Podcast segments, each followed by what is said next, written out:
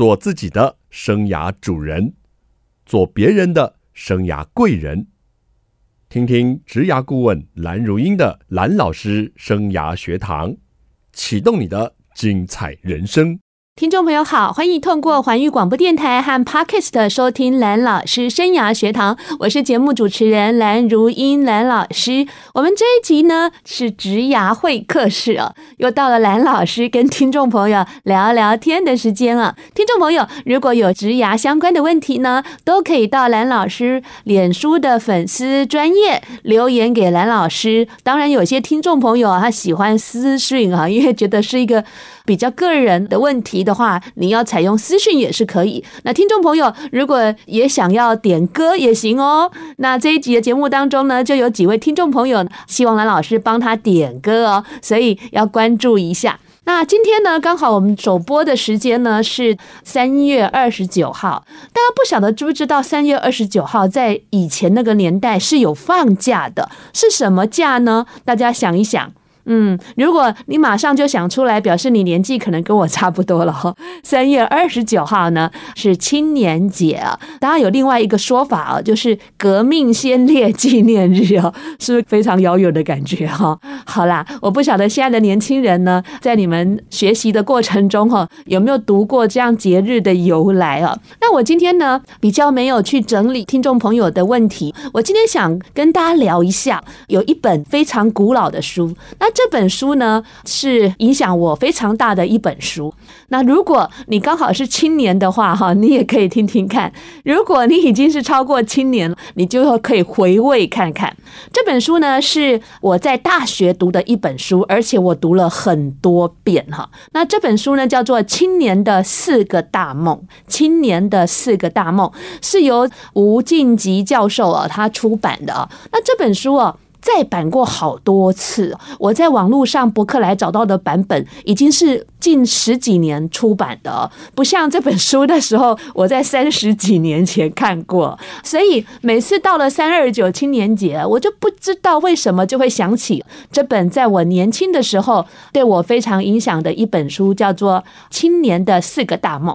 那不管时代怎么变迁，我想年轻人应该心中总是有一些的梦想，爱做梦，我觉得是一个很棒的事情。那你爱做梦吗？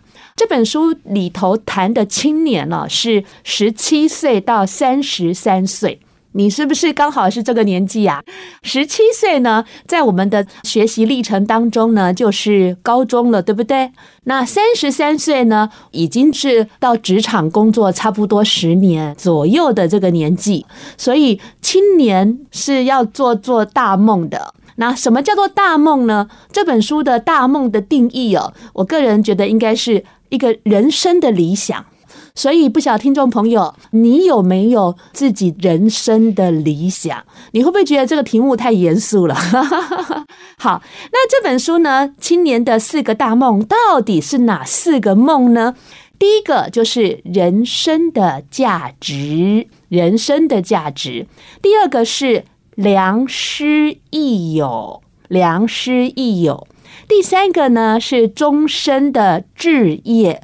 啊，终身的一辈子的志业，最后一个呢是爱的寻求，爱的追求，这四个大梦哦，各位是不是觉得，嗯，好像是一辈子都要想的事，而不是只有青年呢？我个人是觉得哈，能够在三十几年前。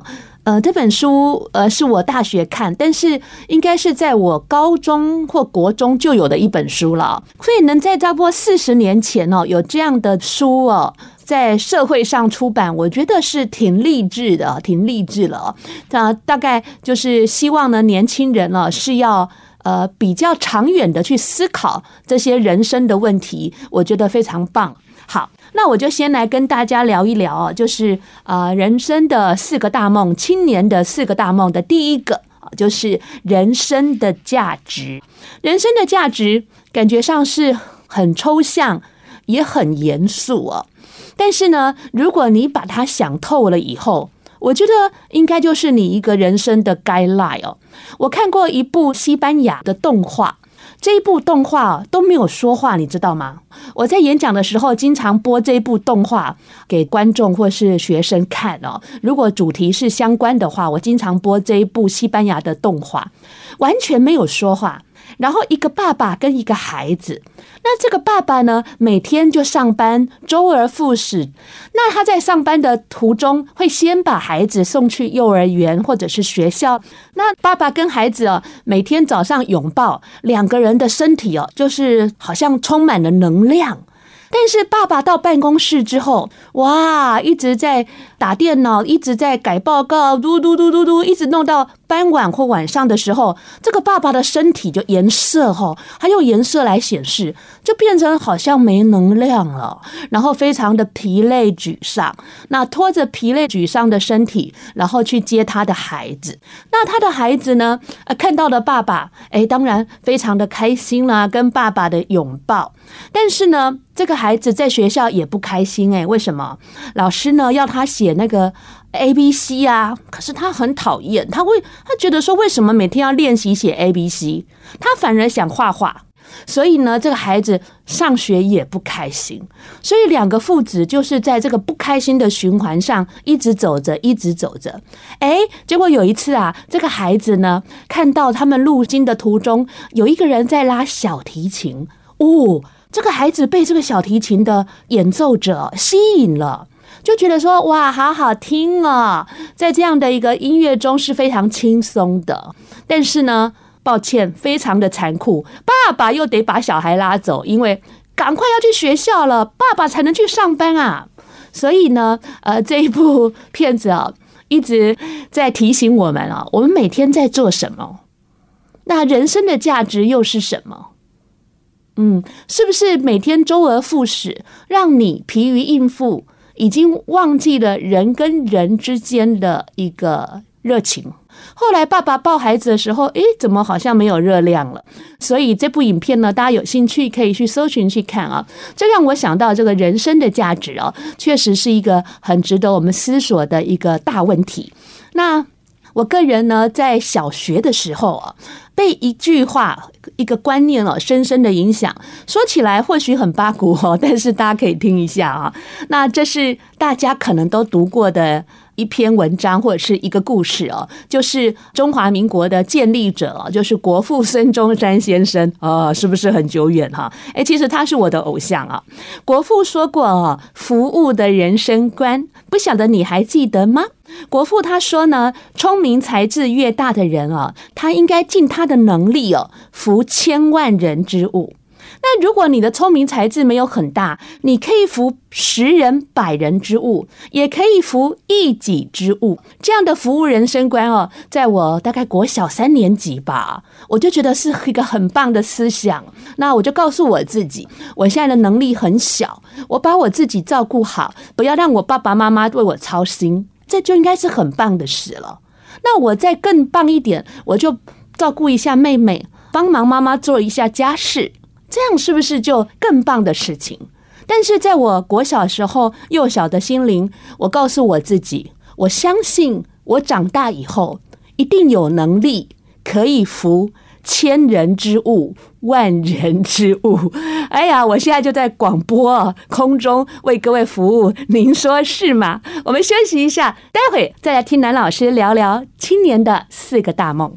欢迎听众朋友再回到蓝老师生涯学堂。今天进行的是职涯会客室，到了蓝老师的聊天时间哦。今天呢，我先不安排解答各位的问题，但是待会会安排听众的点歌哦。那我今天跟大家聊的哦，是青年四个大梦哦。呃，这是。四十几年前的一本古老的书，但是却是在我大学四年了，我经常翻阅，翻到这个书都快烂掉的哈的一本书啊，叫做《青年的四个大梦》啊，啊，那四个大梦包括了人生价值、良师益友、终身志业，还有爱的寻求。刚兰老师说到这个人生价值啊，我不晓得各位哦有没有想过，活着是要干嘛？刚刚啊，我提到了这个我的偶像，我在小学时候的偶像就是国父。我每次跟学生说蓝老师的偶像两个字，他们都会猜孔子。哎，可见的蓝老师这个教育的形象深植人心啊。但是我会跟学生说，你们答错了，不是孔子。哎，他们觉得两个字就是孔子，还有谁啊？我就说国父，他们就说老师那是三个字，叫做孙中山哦。好啦，我喜欢国父的原因哦，大家都会觉得是十次革命，因为他们觉得蓝老师好像也蛮努力的，不断努力，不断努力啊。但是我不是想要革命的人呐，但是我觉得国父对我最大的影响哦，就是我刚刚跟前半段跟各位聊的服务的人生观，哈，服务的人生观啊。如果你现在还属于青年时期啊，你不要小看你的能力耶。我不晓得各位几岁当志工，在我们那个年代，当然没有这么蓬勃当志工。但是我高三毕业的暑假，是我人生第一次去当志工哦，所以我觉得大家是有能力的。我去带这个国小的小朋友，这是暑假的这种活动。那人生的价值哦，呼应了蓝老师的一句话啊，蓝老师有一句话，就是成功不在别人的定义，而在对自己的意义。我们世俗上的成功可能是哇，要成为 CEO，哇，可能要年薪百万，但是这是你追求的吗？如果是，那就去追求吧。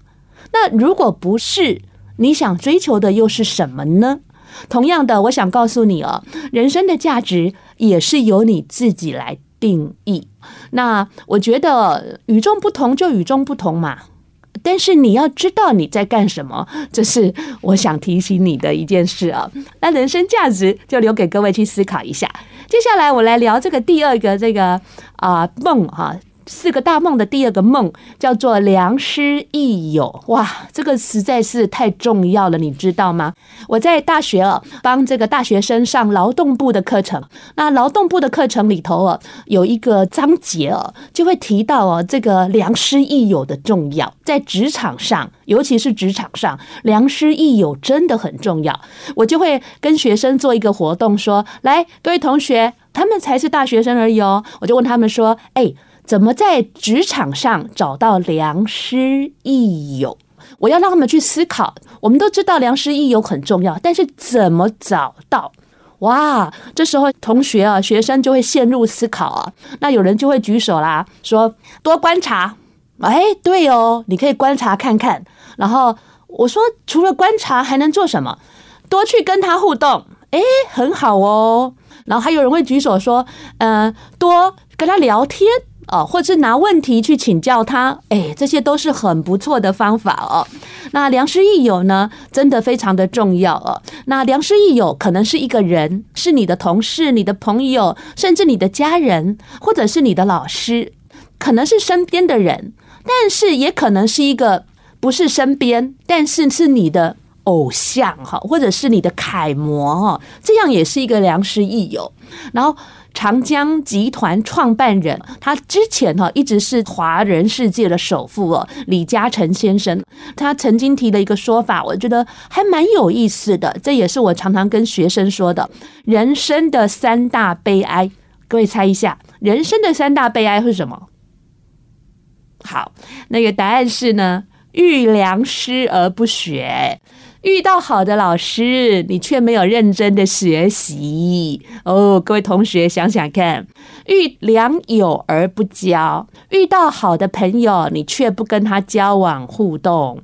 第三个，遇良机而不握，遇到良好的机会，你却不知道要把握。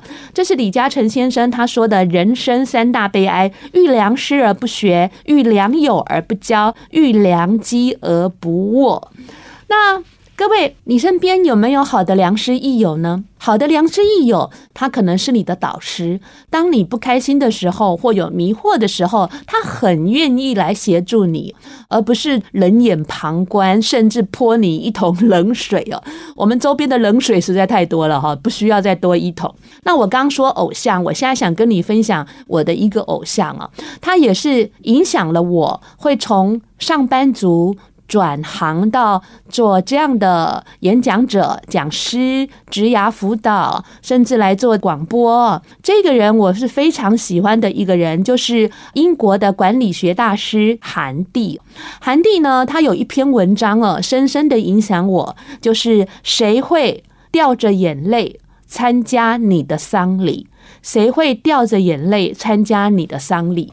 虽然我没有信这个教哦，但是我觉得这篇呢文章很打动我哈。他爸爸是一个小镇的牧师，那他觉得他爸爸还蛮不长进的，怎么不好好的在事业上冲刺，做什么牧师啊？那韩蒂呢，他之前呢在企业表现得很好，那后来在学界也表现得很好，所以他心中好像觉得爸爸哈很不称头诶。但是。他爸爸死掉了，结果他住的小镇呢，涌进了上千人，每个人都是自动来要送他爸爸最后一程，还出动了小镇的警力来维护秩序。诶，而且每个来的人都在诉说着他爸爸怎么样帮助他们，他爸爸生前对他们的好。这一幕啊，感动了韩帝，他就在思考自己，我。是一个大学教授又如何？那这一篇文章也感动了我，我也在思考我。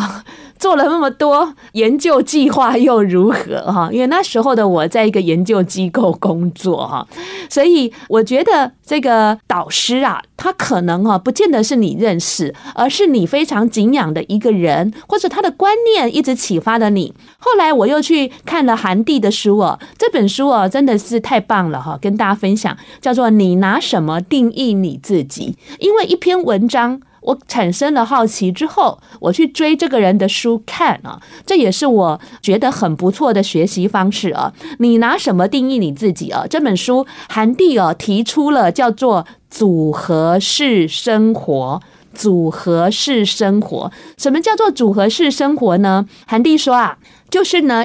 成为一个自由工作者，你看，你看，跟我后来走的路就是一样的嘛。那自由工作者可以包括哪些层面的生活形态呢？如果你也有这种想法，你要笔记哦。第一个，自由工作者还是要有收入，对不对？好，我们又不是到退休年纪了，所以第一个，你还是要有薪资的工作。或者是记仇啊，就是有人付钱给你的记仇的工作哈。所以第一个，我们还是要有薪资的工作。但是韩帝提出了第二个，你可以做一些志愿的工作，就是志工没有收入，志愿的工作。第三个就是学习的工作。我们要不断的学习。第四个是家庭的工作，因为我们实在是不能哈没有家庭啊啊！不管你是男士或女士，在事业上冲刺，也不能把所有的家事都交给另外一半，或者是说完全请别人代劳。所以我觉得韩帝提出了这个组合式生活，我觉得是很棒的哦。他说这四个。你可以去调整它的比例不同啊，但是他觉得这是一个很不错的生活形态。欢迎听众朋友再回到蓝老师生涯学堂。蓝老师生涯学堂呢，是每个礼拜二晚上七点在环宇广播电台 FM 九六点七跟听众朋友空中相见，在各个礼拜二的早上七点有精彩的重播哦，在各大 Podcast 的平台也有蓝老师生涯学堂节目播出。还有听众朋友会问说，老师。广播跟 Podcast 的节目内容有什么不同？哎。重点的不同是在这个我们广播版啊，有这个来宾的点歌哦，很多的来宾哦，他们点的歌曲真的是蛮到位的，而且他们会诠释哦这些歌曲的意涵跟他们所聊的主题之间的关联性啊。如果你觉得听歌也是你蛮喜欢的一个部分哦，那我真的用力推荐哦，您去收听我们的广播版。那广播版收听很方便哎，不是只有在这个北部才能听到环宇广播电台。哦，您可以下载环宇广播电台的 App，都是可以随时收听哦。环宇广播电台的 App 这个版本也有歌曲的哈，然后呢，还有环宇广播电台的这个网站上也有随选即播的这个功能，这个也都可以听到完整版的。我们的听众朋友有高雄啊，有金门呢，还有国外的，所以听众朋友可以选择您最喜欢或者最方便的方式来收听。蛮多园区上班族告诉蓝老师说：“哎，其实他们白天反而比较听得到蓝老师生涯学堂。”因为他们说七点他们可能还没有下班哦，太惨了，晚上七点，他们早上七点多已经开始开车要去上班了，所以还有人问我说：“蓝老师，你的时间是不是改时段了？”我说：“不是改时段，我们要加强服务听众，所以早上呢，我们有这个重播的时段呢，也欢迎您选择您适合的时段来收听。今天呢，我们进行的是职涯会客室，是蓝老师一个人来跟你聊聊天，哈哈。那今天我谈的这个主题呢，是一本很老的书。这本书呢，已经四十多年了。我在大学的时候看的，我不是四十几年前看的啦。我在大学时候看的一本书啊，叫做《青年的四个大梦》。这本书虽然这么久远了，但是对我的人生产生很大的影响。我也希望呢，借由今天的节目谈谈我对这本书的看法。那至于你想了解作者的看法，您就自己去看这本书。那这本书呢，《青年的四个大梦》啊，是哪四个大梦呢？我在节目前半段呢，已经讲了人生价值，还有良师益友。接下来节目后半段呢，我要跟大家谈的是终身志业，一辈子的志业，还有爱的寻求哈，对爱的追求。那刚刚呢，我们的听众点播五月天的《转眼》，转眼一瞬间，真的好快哦。那我们想想，我们现在。很多人都是大学毕业的学历哦，二十二岁毕业到我们的法定退休年纪六十五岁，一个人的职涯可能长达四十年。各位有没有想过，植牙是这么长的？那我们真的该花一点时间呢，好好来学习有关植牙的知识哦，哈！不管是跟着蓝老师听广播，或者是看看蓝老师的职牙圣经哦，都可以学一些植牙相关的知识，可以帮助自己，也可以帮助您的朋友跟家人。那新的一年，好多人哦想利用农历年后去换工作，但是。到底你想要找什么工作？一直是很多上班族或者是大学生来找蓝老师职涯咨询的重点哦。那我想跟各位用三个观念啊来聊聊。第一个就是职业，第二个是事业，第三个是志业。在青年的四个大梦里头，他强调的是一辈子都要做的事，叫做志业啊，志气的志哈，志向的志啊。那当然。有时候你跟学生谈置业太遥远了，他会觉得说：“我连工作都没有，我谈什么置业？”所以，如果您还是学生或是初出社会的上班族，可能还是先想一想你的职业，你想要用什么样的工作来赖以为生？当职业做到非常的上手或投入之后，你可能就会想要把它当成事业来经营，甚至有些人到了这个阶段会想要创业，做自己可以做的事。那可能到一个更理想的收入或境界以后，他可能会开始思考置业，一辈子要做的事。我们可以把它看成一个阶段式的，但是也有人从一开始就立志他要做的事就叫做置业，只是他在这个置业的前提下去找到符合他的工作，所以两个思维模式其实都可以并行的。那 Yes 一二三人力银行呢，公布了一项调查哦，这个调查指出说啊，我们台湾只有三成八，就是不到四成的民众哦，不到四成的上班族自己认为自己真正找到职场方向，所以你看哦，就是说还有超过六成的上班族，他不觉得自己是找到了职场的方向。他可能只是做着做着做着还在探寻啊，所以只有不到四成找到自己真的认可的方向。那这个调查很有意思哦，要花多少年才能找到自己真正的职场方向呢？大家猜一下，要花多少年？这个调查啊的结论是四年。所以呢，如果你现在大学毕业二十二岁，你可能到了二十六岁；如果男孩子还要当兵啊，或者读研究所，可能就是二十八岁以前才能够找到职场真正的方向。所以，如果你还在菜鸟阶段刚毕业，也不用过度焦虑了，是需要花时间哈去尝试探索，那找出自己的职场方向。如果你觉得探索尝试太耗时间，或者是说一直啊没办法找到，你也可以寻求一些专业的协助啊。那这份调查还有一个有趣的发现啊，他说啊，找到方向的上班族。